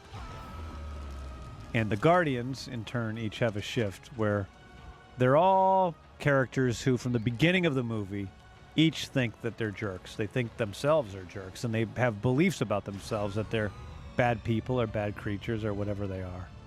And in this moment, they find out that there's something more important to them than just themselves, and that's each other. And in some cases, I think it's a deeper love for a society that Peter has and Gamora has. And with Rocket, I think it really is just a love for Peter and Drax and Gamora and Groot.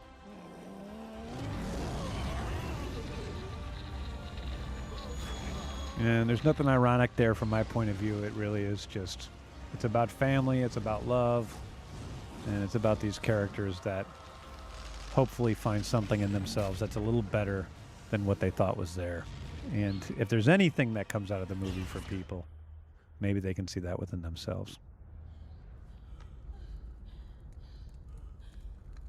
Well, well, well. Quite the light show. We have Rooker showing up. By the way, that shot of Rocket's little hand coming up to grab uh, Drax is one of my favorites in the movie. We call that the Michelangelo shot. Peter, you can't. Peter. You gotta reconsider this, Yondu. I don't know who you're selling this to, but the only way the universe can survive. This is another interesting performance by uh, Rooker. Because in a second, Quill gives him the orb, and Rooker, or Yondu, he's not dumb. And if you look at the way Rooker plays this scene, and you'll ask, have to ask him if this is totally true. I'm not sure that he doesn't know that that orb doesn't have in it what he hopes it has. And that he just doesn't want to kill Quill. It's especially from this moment right here. See that? He knows. he knows.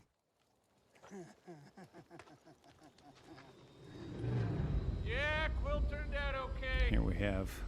Probably We learn to his dad like we hired to do. my brother Sean Gunn is Kraglin, tells the audience what's going on. And he did a great job in that scene because that's just pure exposition that Sean had to deliver in a way as if it was real dialogue. And then we reveal what many people are not surprised to see.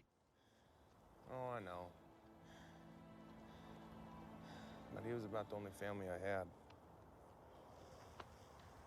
No. He wasn't. This next sequence uh, is, uh, to me, it's my, my favorite moment in the whole movie. And um, it's the one moment that really does move me when I watch it. Uh, and Bradley is so good in this scene. And Sean and Dave were so good in the scene when they first shot it. And Dave really wanted Sean to be there for his acting. And so Sean is in most of these shots with Dave, and we just took him out. But boy, it's just, and the animators uh, did a great job. Just in this moment here. That's just one of the best acting of Rocket. and Dave is so good in that moment there. That to me is the best moment in the whole movie. Why would you even know this? When we arrested you, we noticed an anomaly in your nervous system, so we had it checked out.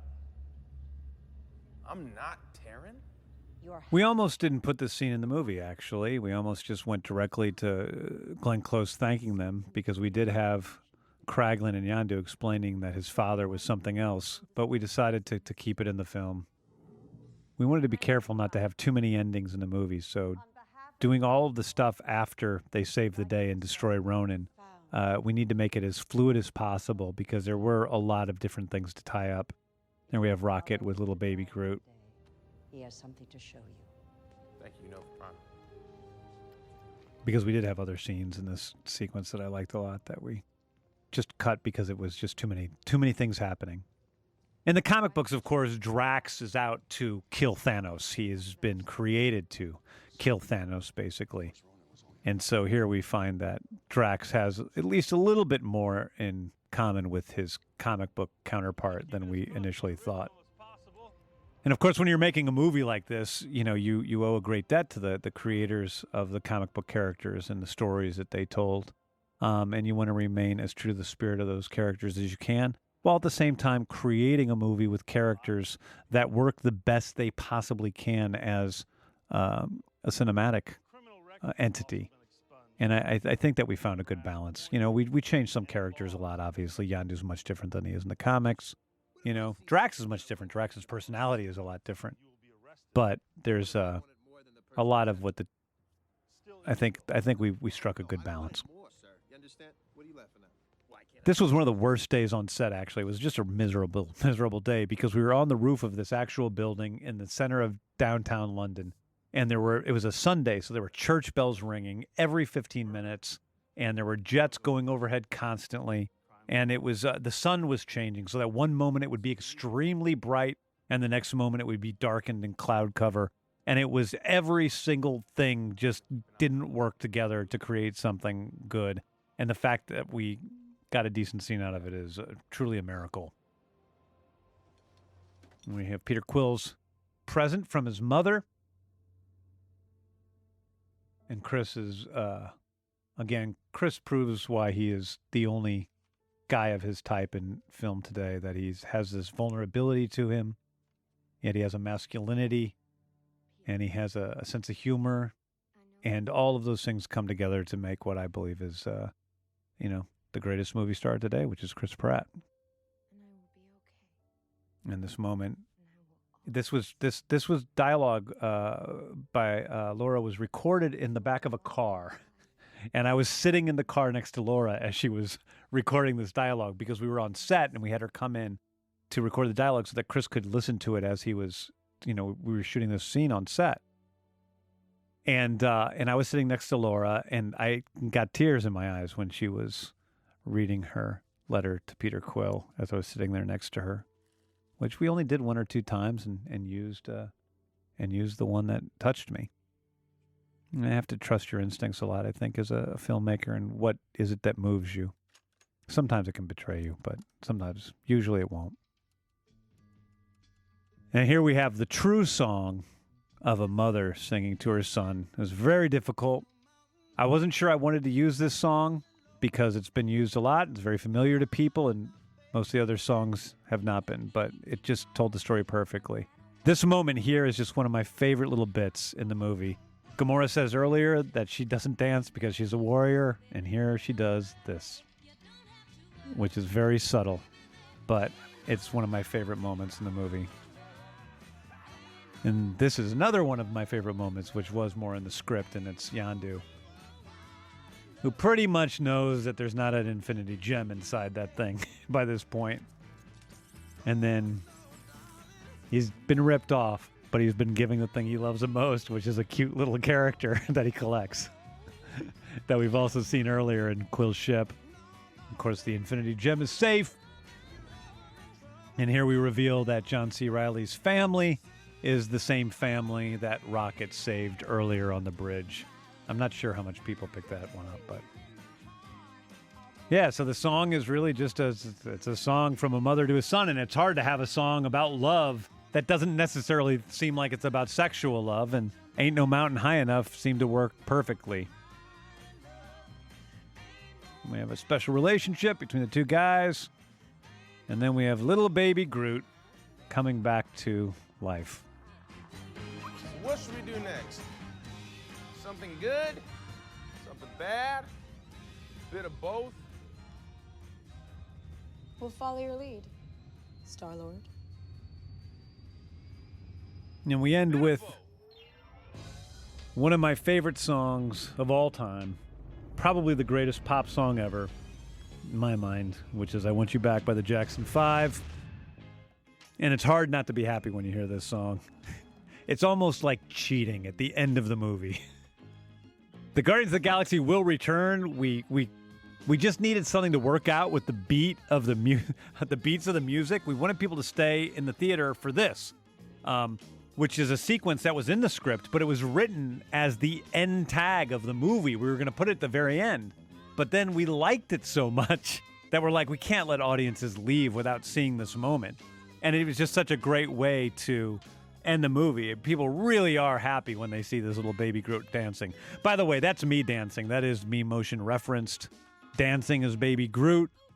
It's my dance moves. My buddy Dave Yarvo saw the movie with me and he's like, That's you dancing, isn't because he recognizes my my wonderful, sweet dance floor moves and my unique dance style as Baby Groot's dance style.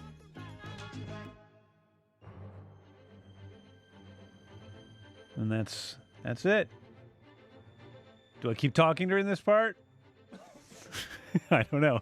We got a Jamie Christopher should be brought up. My first AD, man, because Jamie Christopher is, you know, just such a wonderful, uh, wonderful, truly talented man um, to help put this whole thing together. I think it's so fair that uh, so unfair that an assistant director is at the end of the film, um, because they do such great work and uh, and they work as hard as anyone else on a movie set.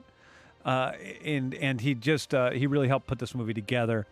I also got a you know you know um, also, uh, Ben Davis, the cinematographer, his work should be pointed out because he was such an, an, an, an important part of making this movie. Steph and Susan, our visual effects supervisor and, and, and, uh, and visual effects uh, producer, they were so important in creating this movie. Um, there are a billion names. I actually uh, saw the movie in a theater a little while ago and was just surprised by how many people because most of these people I honestly don't I don't know. Um, but they were all working for somebody who was working with me and there we go. Brittany Smith right there that was my set PA Brittany's job was to follow me around no matter where I went.